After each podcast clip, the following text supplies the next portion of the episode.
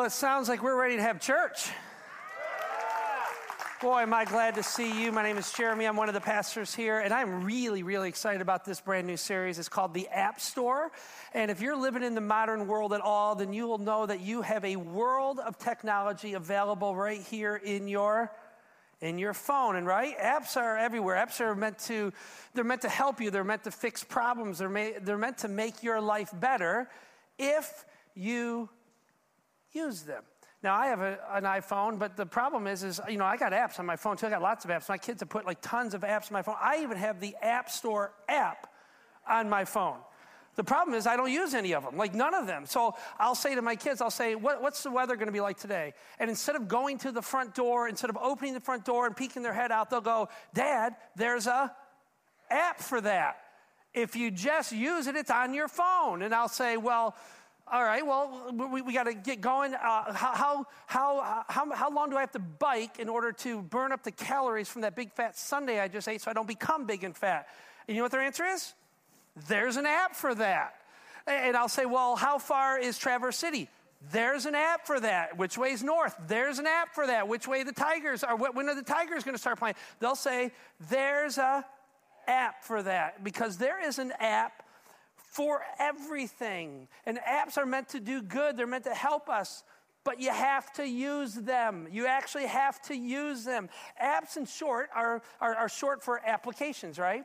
They're meant to be applied to our lives if they're going to do any good. So, over the next month or so, we're going to be talking about some specific applications for Christians that come from the Bible. Now, I say for Christians because um, because I, there's this, this, assumption that, that if you're a Christian, you want to apply God's word. But if you're not a Christian, if you're not like a religious person here, if you're just kind of brand new to this whole thing, uh, this maybe isn't for you. But it's very good that you're here because you can turn to the person who brought you and you can say, honey, um, I'm glad I'm here, but this is really for you. This isn't for me because it's really for you to get this kind of stuff. I don't have to do this because I'm not one of you. This is for Christians. This is for Christians because there's so much in the scripture that needs to be applied to our life. Our assumption is that, that you're, if you are a Christian, if you are a believer, if you're a church going person, that you want to put some of this God stuff into your life. You want to put some of this Bible stuff down into your soul. And, and so I, I say this is for Christians. So I'm not expecting, listen, I'm not expecting non Christians in the room or, or Christian people to or non Christian people, non religious people, non church people to even embrace all of this or to practice any of this. We can't expect them to do all of this kind of thing because this is for Christians. So the way I would explain it is this maybe the best way to illustrate it is this that I would never go next door to my neighbor in my neighborhood and tell my neighbor kids what to do right? It just doesn't work that way. It doesn't work very well when you try to tell your neighbor kids what to do. I know I have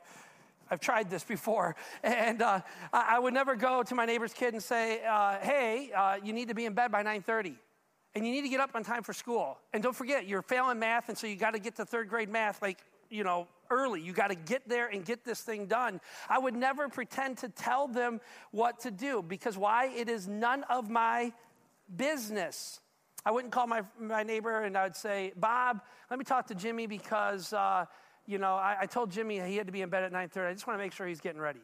You know, I would just never do that, right? Um, you, you're, you're, you don't give your neighbor kids rules. You know why? Because they are not your, your kids. And, and I think most of us would say, uh, we, we get this. We, we, we, we would say that it would be great if the whole world acted like Jesus wanted us all to act. Most of us would say this, even those in the room who maybe aren't believers. We would say, I think it would be great if the whole world acted more Christian. I, I, would think almost every single one of us, if the whole world acted more Christian, we would think it would be a better world. Would we not? Would we not? I think so. Uh, but, but here's what the New Testament teaches us um, f- for those of us who are part of the church, for those of us who claim and self identify as Christians. And if you miss anything, if everything else, and if you only take one thing away, make sure you take this away. The New Testament teaches that insiders, people who believe, people who self identify as churchgoers, who, who say we're followers of Jesus, it, it clearly teaches us that we are not to judge outsiders, but that we are to judge insiders. Um, be, because it's, it'd be the same as me trying to tell my neighbor kid what they should and should not do. It's none of my business unless they're doing their business on my front lawn, right? Um, and, and, so let me just say this. So if you're an unchurched person here, uh, maybe you don't follow. Maybe you're not sure if you uh, want to believe in Jesus and follow the Bible and all that. Maybe you're just here kind of checking this whole thing out. Uh, this is why so many unchurched people feel judged by church people. Because we put expectations that we should have on ourselves on people who never claim to follow those expectations. We, we put expectations on people on the outside to act like insiders, and we get it all backwards. The Bible teaches us, if we are Christians, that we should expect Christian behavior out of other Christians, but not necessarily out of people in the in the world, right? That would be like me coming to your workplace and, and all of a sudden saying, hey, listen, now come on. Y'all need to be at work at 6:30 from now on. I know what you used to do, but it's 6:30 from now on. And from now on you're going to do, and from now on you're going to do, and from now on you're going to do. You would look at me like you'd be going, "Yeah, you're crazy. You have no right to go telling me uh, what to do in our business or you have no right telling our employees in our company what to do. Well, in the same way, for those of us who, who, who we say we're followers of Jesus, Bible people, church people, we have no right to expect people on the outside of the church to do Bible stuff, to obey Bible stuff. Are y'all with me on this? Now, I understand this, and I think we should all understand this. This isn't to say that you're not accountable to God. Everybody's going to be accountable to God one day. It's just not my job to hold you accountable. Every one of us is going to stand before God one day and we're going to have to give an account of our life. It's just not my job to make sure that your account is right or to tell you how to live or how to enforce this in your life, to put expectations on you when you never claim to want to embrace these expectations or to follow these expectations. And, and so, if you're not a Christian, uh, this whole series for you is like a free pass. It's like a free pass. Now, again, you're accountable to God, but you're just not accountable to us. But listen, I, I, think if you listen to some of this stuff with an open heart, if you're outside of the church, if you're not sure you want to follow Jesus, but if you listen to some of this stuff, you may find yourself wanting to live up to some of this stuff. You may find yourself going, that would be good for my life. That would be good for who I want to be. I want to become more like that. But, but for you, though, if you're outside of the church, this is like a free pass. This is like free info. You can pick and choose the applications you want to choose for yourself. Um, our hope is, I'm not going to hide it, our hope is, is that you will eventually fall in love with Jesus. My hope is, is that you will embrace God's word for you that you would become a child of God, that you would willfully, on your own volition, decide to follow Christ because you know it's the truth for your life. That's our hope. Um, but if it's not that, we're just glad you're here, but you can pick and choose. But if you are a Christian in this room, we need to talk. We've got to talk. Uh, we've got to get some things straight. Y'all hear me on this? If you self identify as a Christian, if you say, Well, I follow, I'm a church person, I'm a religious person, I'm a Jesus person, I even love Jesus, I even love God, I want to follow God with my life, that your Christian faith, if you self identify that your Christian faith matters to you, then we need to get some stu- stuff straight. We need to start applying some stuff from the scriptures to our everyday life. Are you with me on this? We, we've got to start acting like insiders before we could ever influence outsiders, right? Um, this is what makes a difference. This is what makes it real. Applying application, taking an app and making it real in your life, opening it up, downloading it, and using it is when it works. Applying it makes all the difference in the world. Believing is a good first step. But you can believe all you want until you're, uh, uh, uh, uh, but until you start doing it, there's no real difference in your life. Am I right? You can believe something up here. But until it starts acting its way out into your feet and into your hands and into your little toes and into your mouth and into your eyes, it makes very little difference what you say you believe. It matters what you do with what you believe, right? In fact, you can't really know if you actually believe something until you act on that thing. Come on. Is it true? You, you can't say you actually believe something until you actually respond to that very thing that you said you believed. And, and so here's where we're going to go with all this. Uh, there is a book in the Bible called the Book of James. Anybody ever hear of it? The Book of James.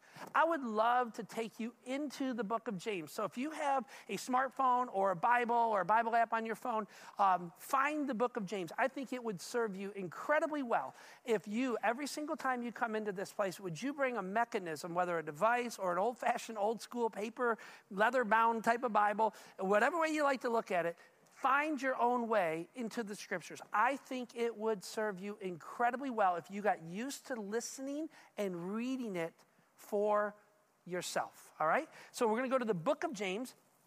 Um, and I want you to understand something. James was the brother of Jesus. Now, James was the brother of Jesus. And I want you to imagine being the brother of Jesus. How fun would that be to be the brother of Jesus? That would be a trip, would it not? Um, but let me ask you this. Uh, Jesus, or excuse me, James Think about how weird this is. James became a believer. James, the brother of Jesus, became a believer that Jesus was the Son of the living God. Pause for a second. Anybody in the room with a brother? Anybody in the room with a brother? What would it take? I've asked this before. What would it take for your brother to do to convince you that he was the Son of the living God? Uh, the answer? Nothing. There's nothing your brother could do to convince you of that, right? But what is so amazing, and this is one of the reasons why I think the Bible is absolutely true, is because the younger brother of Jesus ends up believing that Jesus was who he said he was. And more than that, people go, oh, yeah, he was just trying to ride on the coattails of Jesus. He was trying to make some buck off of Jesus. No, no, no, no. James died for his belief that his brother was the Son of the living God. And that's a, something to give you pause and to think about. And James, listen, James says there's a lot of significance to this idea that application is everything. Making it real in your life really matters. And so we're going to start in chapter 1, uh, verse 22. We're going to look at a few verses uh, about how application is everything, that it really does make all the difference. And then we're going to share a few verses and then we're going to get out of here, okay? Um, so, James chapter 1, verse 22. Here's where it starts. You ready? It says, Do not merely, do not merely as in only, listen, do not only listen to the word, and the word is, the Word of God, what, what Christ would be saying to you, what the Bible would be teaching you, Scripture, right? So it says, do not merely listen to the Word of God and so deceive yourselves. Pause for a second. Now, this is absolutely remarkable. This was written a couple thousand years ago, and, yeah, it's as, as relevant as anything else is in the world today. It is completely relevant to us. Um, this is, again, one of the reasons why I think this is so inspired. When you hear this, you're going to say, absolutely, this is true. Do not merely listen to the word and so deceive yourself. He says that there is a problem. He says that there is a big problem. The problem is that church people, that's people like some of us in this room, we love to listen. He says there's a problem. We love to listen. We love to listen to messages. We love to listen to sermons. We love to listen to podcasts. We love to do like Bible studies. And we love to listen, listen, listen. But the problem is, in just listening, we run the risk of deceiving ourselves we run the risk of deceiving that our faith is real, thinking because we're listening that our faith is somehow real. Hear me on friends. Hear me on this, friends. He, he says by listening, you can self-deceive. By listening, you can deceive yourself into thinking that, that your faith is vibrant and alive simply because you are listening. And he begins to tell us what we see happen every weekend in churches around the world right here in 2016, including our church. And ha- in fact, it's probably happening in this very moment today in our little church, because in our church culture, as, as in the case of 2,000 years ago, there was this sense that people um, thought if I'm in the building, I should get some credit. Come on, this is true.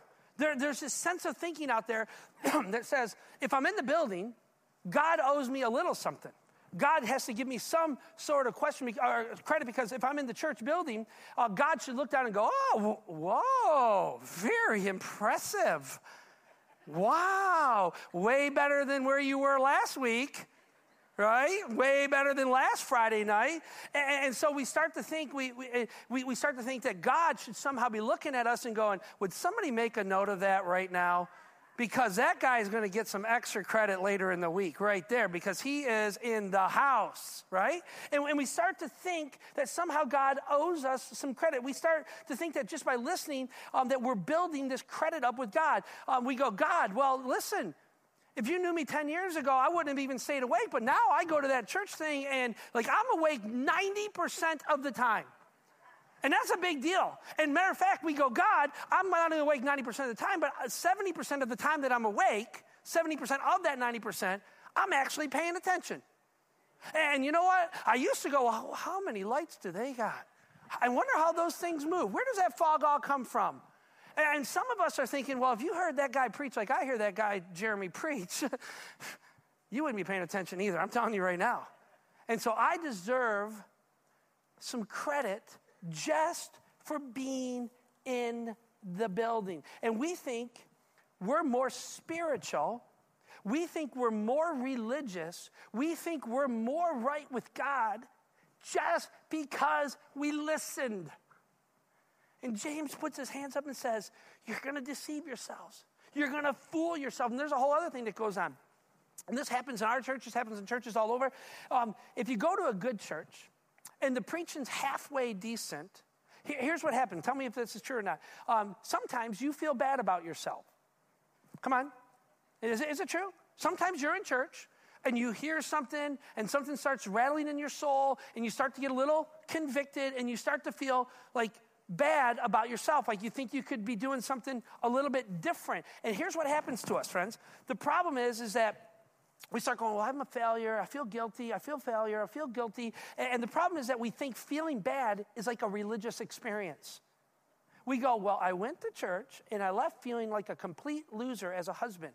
Ah, I had a religious experience right? Or I went to church and I left thinking I'm a terrible, terrible mom. I felt guilty. And so we go, ah, I had a religious experience. Or we go, I'm not a very good follower of Jesus. I feel guilty. So we have this, we think of it as a, a like a religious experience. As long as we feel bad about ourselves, we think that somehow we have connected with God. We've heard something. And the most religious we feel, the most spiritual that most of us feel, is when we feel bad about what we just heard. And so we thinking, double check, double check, extra credit. We not only listened, but we felt bad about it. And then we go on with our life. And James, the brother of Jesus, says, Stop deceiving yourself. You, you think there's value in, in something in which there is absolutely no value at all, or very, very little value. Now, I'll tell you who really understands this, who, who gets this idea of, um, of just listening to something is of, of very little value, it's unchurched people. Unchurched people get this. They, they, they, intuitively understand this. Um, and, and, if you're an unchurched person in the room, you're saying amen to that right now, but you don't say amen because you're not a church person. So you're just going to go, yeah, he's right about that, right? Because you see right through us, right? You, you see right through us. And, and here's why because you don't go to church and you're actually thinking to yourself, well, I'm as good as any church person that I know. I'm as moral as any church person that I know. As a matter of fact, if I had to put like some sort of scale out there, I'm probably doing a little bit better than most church people that I know. And yet they sit and listen all the way through. You and I, we look down at those folks because they don't come and listen. But they're looking at us and going, What are you listening to? Is it doing anything in your life at all? They, they know, listen, they know you don't respond to what is taught in these kinds of places. They know that whole bunches of us, me and you, our family, your family, we come around and we hear God's word and we applaud it and go, oh, that is so good, that is so good. And we go home. And it doesn't change a thing. It doesn't move a thing. It doesn't take us anywhere. It doesn't shape anything in our soul. It doesn't help us to parent different or love different or be a husband differently or a wife differently or a single person different. It doesn't change our sexuality or our sex, our, uh, our morality or our ethics or our greed or, our, or the way we give. It does very little to move us. And non church people, they see this and they think, would you guys stop parading around like you're better than us? Just because you dragged yourself and listened to some boring sermon for an hour. You think you're better than us. And they get this. And James, the brother of Jesus, he says, knock it off. Christians, he says, don't deceive yourselves. Now, aren't you glad you came to church today? Pretty uplifting stuff right there. Are you ready for more? You want to hear more? Because James goes on and says some more stuff. So he says, Do not merely listen to the word and so deceive yourselves. Then he says this little crazy line Do what it says. Pause. Do what it says. It's not very complicated. Do not merely listen, but do what it says. But a whole bunch of us go, But I can't do that. That would change everything. That would mess everything up. It's like, it's like uh, I, I want credit for just hearing about it and feeling bad about it because if I actually start to do it, I will no longer feel bad. Thus, I won't feel spiritual and I won't feel religious anymore. And James goes, What are you talking about? You're not close to God because you feel guilty. You're not close to God because you're sitting in a church. You're closest to God when you do what He says when you respond to Him, when your heart moves toward Him, when your life moves toward Him, when your attitude moves toward Him, when your mouth, listen to me, moves toward Him, when your soul reaches toward Him, that is when you are most like Him and you're closest to Him. We go, well, if I start, you know, obeying the Bible, I'll have a clear conscience and God won't even like pay attention to me anymore because the only time He seems to pay attention to me is when He's whacking me around and making me feel guilty about everything, right? James says, stop playing those kinds of faith games. He says, do what God says. It's quite simple. And we're going to discover throughout this entire series that what makes all the difference in the world, what makes everything become reality in our relationship with God, is that application makes the difference. Listen, an application proves something, it proves that your faith is real. Do you hear me, friends? Is anybody listening at all? Application, it changes it. And then James says this, and he's so brilliant. He gives us this illustration about how to judge this in our own lives. He, he looks at me and he looks at you and he goes, I'm going to tell you what to do about this. He, he, he says something absolutely brilliant. And he gives the most amazing illustration. He says, Those who listen, you know, who sit in little rows, who take notes, who listen, who applaud at the right times, who say amen. He says, those who listen. He's not talking about unchurched people. He's talking about church folk, people like most of us in this room. He, he says, Those who listen to the word but do not do what it says are like people who look at their faces in a what? A mirror, which is something every single person here does every single morning, every time we get up. Some of us look at the mirror like 10, 12, 20 times a day, right? And so this is something that we already do. We already understand this. And James is tapping into something that is a regular part of our life. And he's saying, now this is what it's like spiritually. This is what it's like spiritually. He says, those who listen to the word but do not do what it says are like people who look their, their face in a mirror. And after looking at themselves, they go away and immediately forget what they look like. And this is an extraordinary thing right here. You got to understand what was going on in this day.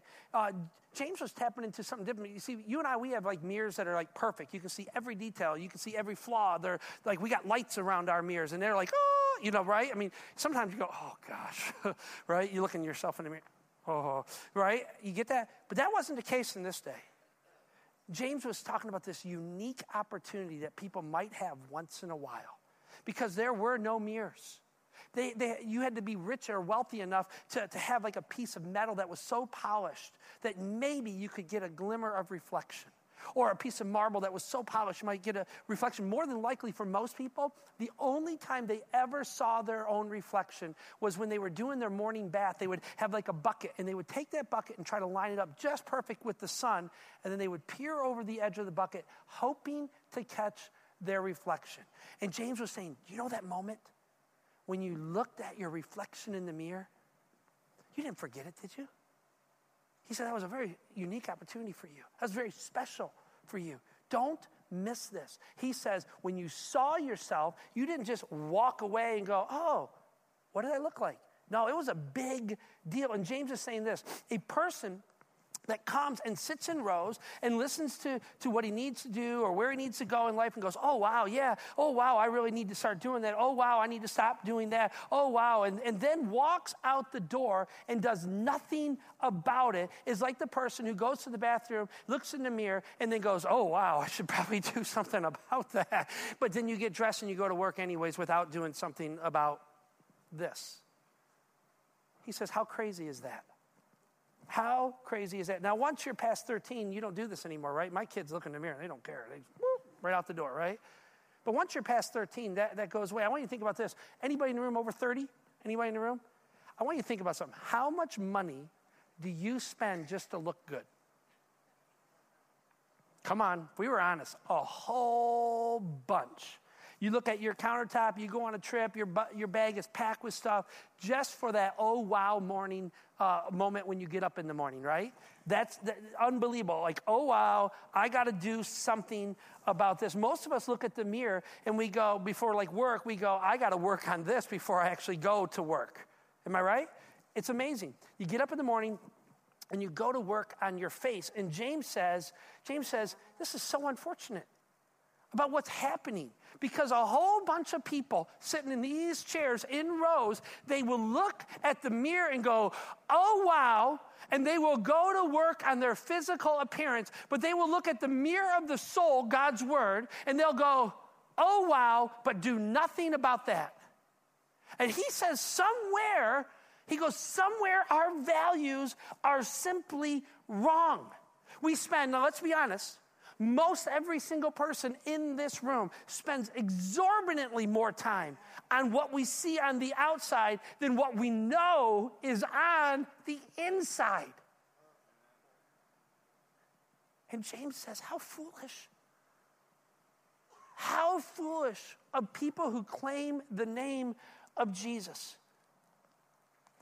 When God's word is held up in front of our hearts and we go, oh wow, I need to work on that. Oh wow, I need to quit doing that. Oh wow, I need to be more disciplined in that area. Oh wow, I need to be a little kinder. Oh wow, I should quit saying that to my mom. Oh wow, I need to work harder in this area. Oh wow, I need to take better advantage of this. Oh wow, I better do something to, to change this relationship or even cut off this relationship. Oh wow, I need to get rid of this in my life. Oh wow, oh wow, oh wow. But when we do nothing about it, all we do is go, oh, wow, I know what's going on in my soul. When he says, for those people who self identify as Christians, as followers of the word, and we know what's rattling in our soul and we don't do anything about it, he says, how unfortunate is this? You are self deceived. And James says, Do you know what your problem is? James says this. James says, Do you know what your problem is? Uh, and he's talking to you and me. He says, Now, again, this is for Christians. If you're not a Christian, apply as much of this to your life as you want. Um, we can't tell you what to apply, what you can't apply, but for those of us in this room that are Christian, he's saying, look, you are more committed to things in your life, the external, that make very little difference in your life than you are committed to the internal things that could change your world that could change everything, that could make a real difference in your life. He's saying whether, whether you get every hair in place, because there's some of us, we, got, we don't walk out of the house unless everything is in place. He says whether you get every hair in place or your makeup is perfect, it has nothing to do with the direction and the quality and the future of your life. But we get all wrapped up in that and go, oh, yeah, it does, Jay. I can't walk out of the house unless I get this right. He says, oh, you can get all that right, and that's fine. But you better get what's in here right. It's not necessarily an either or, but he says there's a priority. There's something that has to come first. But the rest of us, um, but he, he, he talks about this idea that you can look at the outside and you go, I got to fix all this up. But he says it has very little to do with the quality of your life or the direction of your eternity. But the rest of what Scripture teaches about your money, about your morality, about your relationships, about your marriage, the way you treat your kids, the way you honor your parents, how you handle yourself at work, about the integrity you carry yourself with, all those things determine the direction and quality of your entire life. He says maybe you want to think a little bit more about that. Amen. He's going, You got it all wrong. You've totally self deceived. In fact, this is what I bet. I bet this. Now, listen very carefully. I bet the moment you made one of the worst decisions in your life, your hair looked awesome. Come on. It's true. It's true. Uh, I bet some of the worst moments of your life, your hair, your makeup, your outfit, your body, come on, it was probably at its very best. You, you look perfect, and that became part of the problem. That became part of the problem, didn't it, friends? You never looked better, but you never behaved worse. You think about that. You never looked better, but you never behaved worse. And James says there's a big problem for those of us who say we're a believer that we're a follower. He says, What kind of fool looks in the mirror of his soul and says, Oh, wow, oh, wow, oh, wow, but does nothing to change it? Nothing to fix it, nothing to bring into alignment for what God wants in your life and, and what you ultimately want in your life. He, he, says, What fool doesn't try to align those things?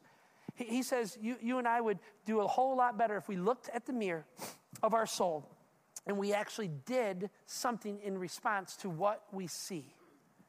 And let's be honest here, friends. There are some folks in this room who, who self identify as a Christian, but it's been the same thing for 15 or 20 years in your life. It's been the same junk, it's been the same attitudes, it's been the same roadblock spiritually, it's been the same roadblock relationally. It hasn't gone anywhere. And yet we say we follow. Yet we say we believe. And James is saying, come on. It shouldn't work that way. Y'all hear me? It shouldn't work that way. Um, then he comes to my favorite part of the verse. Check this out. This next passage, verse 25. He, this is so brilliant. He says, But those who look intently, he says, But those who look intently, and some of you take forever in front of the mirror. It's true.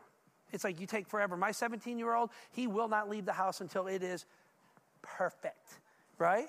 Right? He takes forever. Uh, and I, he's like, I'm not going to leave until this is all getting together. You know what I mean? Uh, and, and then he, but he says, there are people who try to get it all right on the outside, but he says there's a different type of people. He says, there's a person that will look intently intently at what's really important, because this is what it says into the perfect law that gives what? Come on, freedom. And they continue in it, not forgetting what they've heard, but doing it. But doing it. And the problem with so many people, even us church people, is that we think of, of God's law, God's word, God's leadership as a bunch of negatives to be obeyed. I know I struggled with this for a long time we think of God's leadership in our life as a bunch of negatives. We don't think of freedom. We think of narrow. We think of restrictive. We think of not having any fun. We think that Christianity is the very opposite of freedom, don't we, friends? We, we think it's the exact opposite of, of what would be good for our lives so many times. We think of becoming a Christian and following Jesus as like somebody putting shackles on us and forcing us into a lifestyle uh, that somehow would seem dreadful to us. And, and we go, how in the world would James ever say there's a person who looks intently into the Word of God, and that Word brings freedom. He goes, Well, there's no, a whole bunch of us go, Well, there's no freedom in that. That's slavery, that's, that's bondage. But here's why I love this passage. Listen, friends, here's why I love this passage. When I was a kid, uh, young kid, uh, my mom and dad started introducing God's Word to our home they started to teach us about the Bible and about God and what it meant to have a relationship with Him. And, and they did it in a very, very practical way. Um, it wasn't somewhere esoteric out there. They made God's Word as practical as possible. As a matter of fact, um, we were taught from the time we were real little about this thing called money, right? And, and I'll just tell you what was taught in our home. Uh, my home, my daddy said, listen, you get a dollar, you get a dollar, 10%, you give that away first. You go help humanity, you go serve the kingdom of God. That belongs to God and His work. The next 10, you save. The 80, you can do whatever you want with. Now, listen, when I only had a dollar, that was easy. Y'all hear me on this? When I had a dollar, that was easy. But as I got older, now I had hundreds and, and even thousands of dollars. And it became increasingly difficult to give hundreds away first, and then to save hundreds, and then to live on what was left. It became increasingly difficult to do that. And let me tell you something as you grow up and as you become a young adult, you begin to think, well, this is not freedom. You go, this is slavery. This is, is crazy kind of a talk, right? But let me tell you something. Honestly, it may have felt like slavery early on, but let me tell you something. It may have not have felt like freedom, but let me tell you something, friends. It resulted in freedom. You hear me? It resulted in freedom, and I can tell you um, that I am a, that I have a whole lot of financial freedom now because of the very things that I felt were chains early on in my life. You get this? This is big. That some of the very things that I thought were holding me back. In fact, I know a whole bunch of people, um, a whole bunch of people who are in debt and they're over their head with de- in debt. They have no margin, no freedom in their life, uh, and, and they feel like they are totally enslaved. But they'll tell me, I do what I want with my money. How has that worked out for you? Really? Do you feel more freedom because of this or less freedom because of this? James says, those who look intently into the perfect law of freedom, and when they do it, they apply it. When they hear it, they apply it. They find freedom. They are blessed because of this. When I was a kid, it was explained to me that God had certain things to say about my morality, about sexuality and sex and all that kind of stuff. And, and, and frankly, I, I was taught very, very straightforward that the scripture teaches that sex is between a man and a woman in this thing called marriage. And let me tell you something when you're a 16, 17 year old boy, that doesn't sound like freedom. Come on. Y'all hear me? As a matter of fact, I'll tell you honestly, when, when you're 16, 17 years old, you think that's slavery. You think that's crazy talk. You're thinking when you're 17, like, I'm never going to get married. When's this going to happen? Right? And, and, when you're 17, you're thinking, oh, those old married people don't do it anyway, so what's the big deal? Right? I'm just saying, you laugh because that's what you think. Every boy, 17 year old boy, thought, I can't wait that long. Are you crazy? Are you crazy? But listen, here's what happened in my life. I'd go away to these church camps. I'd, I'd, I'd, have people, Christian people in my church, who would begin to pour into me. And I would hear these messages about, about what God thought of sexuality, about how God wants to, us to guard our intimacy because He has a greater purpose than, for sex than, than what most people in this world will ever come to understand. And somewhere along the way, maybe I was foolish, I don't know. But somewhere along the way, I began to believe what God said. Somewhere along the way, I began to put the principles of Scripture down into my life. And I embraced them. And I said, God, it doesn't make any sense. God, it doesn't feel like, like freedom now. It feels more like bondage now. But I can tell you something now. I've been married for 20 something years. Don't quote me on how many. And I have a level of sexual freedom that most people won't have. Matter of fact, I look back and I'm going to tell you something. I have literally had hundreds and hundreds, if not thousands, of counseling appointments by now, where the central issue, the central issue is that their life is screwed up because of unbridled sexuality. And I think to myself, who's more free? Who's more free? You know, let me tell you something. It doesn't, you know, anybody, listen, you don't have to be, you don't have to be an idiot not to recognize that unbridled sexuality has ruined a generation of kids. Listen, you hear me? Unbridled sexuality has ruined a generation of young adults. Unbridled sexuality has ruined a generation of older adults and every single person in between who has thought that I can do what I want with my body anytime I want with whoever I want. And it has ruined people. It's not, it's not freedom. You look at it, it's a mess, am I right? And James says, stop deceiving yourself. Do what it says and apply it to your life, and you will be blessed. Application matters. Application changes everything. And you know what else I was taught? I was taught growing up that, um, that, that when somebody hurt you, when somebody offended you, and did wrong against you, that eventually you needed to figure out a way to forgive them. Now, I'm going to tell you something. When, when in, in those moments where you have to forgive somebody else, that does not sound like freedom, does it? It sounds like you're wanting me to let them get away with it. You're wanting them to hurt me.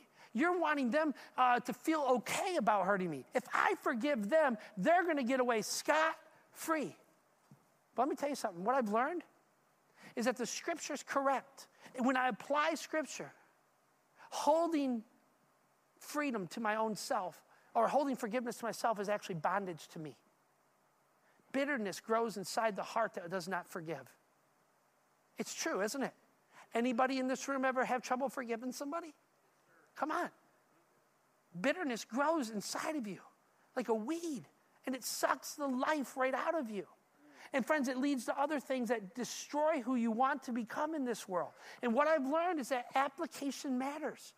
Doing what God says, not just listening, but doing what it says. There's no freedom in holding on to uh, bitterness. There is no freedom holding on to anger or resentment or jealousy or greed or selfishness or anything else, is there? There's none. But James goes on to say this. Listen, verse uh, 25, it says, Again, but those who look intently into the perfect law that gives freedom and continue in it, it says they keep looking at it. This gets a little confusing. It says they keep looking at it, not forgetting what they heard. In other words, I'm going to look at this thing even though I feel guilty, even though I feel convicted about it. I'm going to look at this thing, look at this thing until I figure out what to do to put it into practice in my life. That's what he's saying. I'm going to take my eyes off the, the mirror of the outside I'm going to put it on the mirror of the soul. And then look what the promise is for those who do this, who respond to it and apply it to their life. It says, but by doing it, by doing it, they will be blessed in what they do. Amen? It says, bottom line, James says application matters. Matter of fact, he says application is everything. You won't even know what you believe until you actually apply it in your life, until you test it out in your life. And he says it does very little good coming to a place like this coming to a place like this and here and hearing, hearing, hearing, oh, that was a good one, Pastor Jay. Oh, that was a good one. That was a good one. And then going home like it was nothing. Jesus himself one time said it like this He said, Blessed is the man or woman who hears these words of mine and puts them into practice, who does what I say.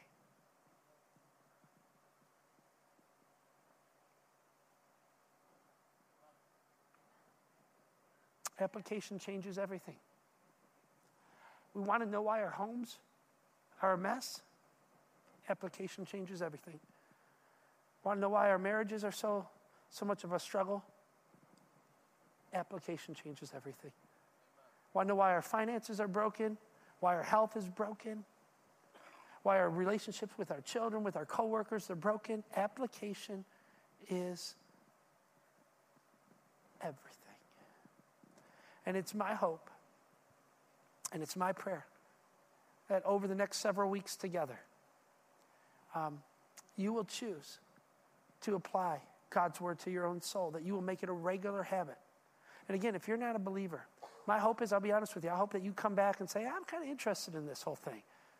My hope is that if you're not a, a, a, church person, if you're not like a believer, that you'll be so interested in this that you'll go, I admit there's some struggles in my own life, and maybe I could hear God's recommendations. My hope is, is that you'll start applying them. My hope is that eventually you apply them so much that you come to believe. But for those of us in this room who self identify as followers of Jesus, can I be so bold as to say there is not an option? There is not an option. Blessed are the ones who hear these words of mine and put them into practice. My hope is, is that we'll hold a mirror up to our soul over the next several weeks as we look at different topics. And that we'll see something. And that we will be careful to align our heart, our soul, our actions, our lives, our words, our reactions to what we saw in the mirror. That we will, that we will look at it and we will hear what God wants and that we'll move toward what God wants unequivocally. Speak, O oh God, for your child is going to listen. You with me?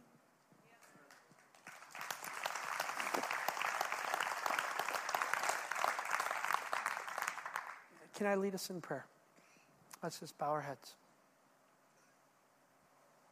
Father, we are um, so grateful uh, for your word.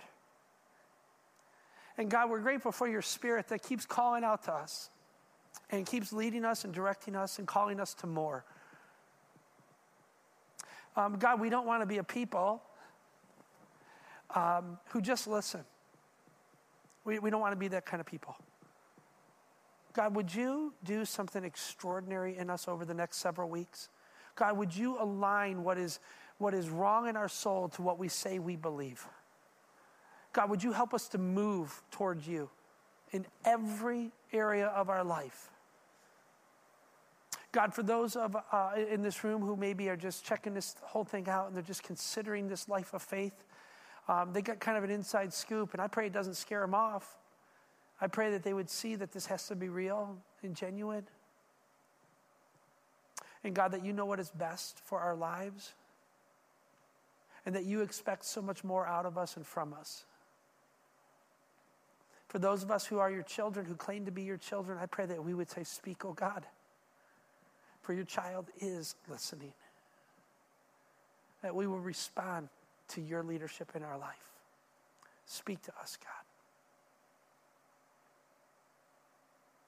Speak. In Jesus' strong name, together we say, Amen. Amen.